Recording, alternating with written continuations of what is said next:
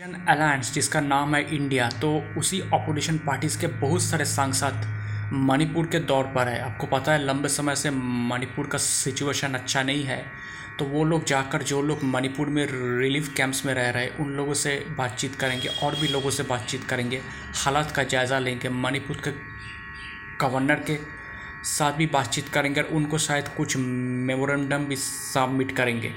तो इस पर बीजेपी ने बोला है कि अपोजिशन पार्टी सिर्फ़ फ़ोटो अप करने वहाँ जा रहे हैं। उनका जाने से मणिपुर का हालात तो नहीं सुधरने वाला। तो इस पर अपोजिशन पार्टीज़ का कहना है एम का कहना है कि एनडीए सरकार को ही मणिपुर में आना चाहिए था। प्रधानमंत्री मणिपुर पर चुप है, उनको मणिपुर आना चाहिए था। तो वो और जो नहीं कर पाए, वो वो काम अब हम कर रहे हैं। तो इस पर जो है ना, पॉलिटिकल में तो चलता ही रहेगा।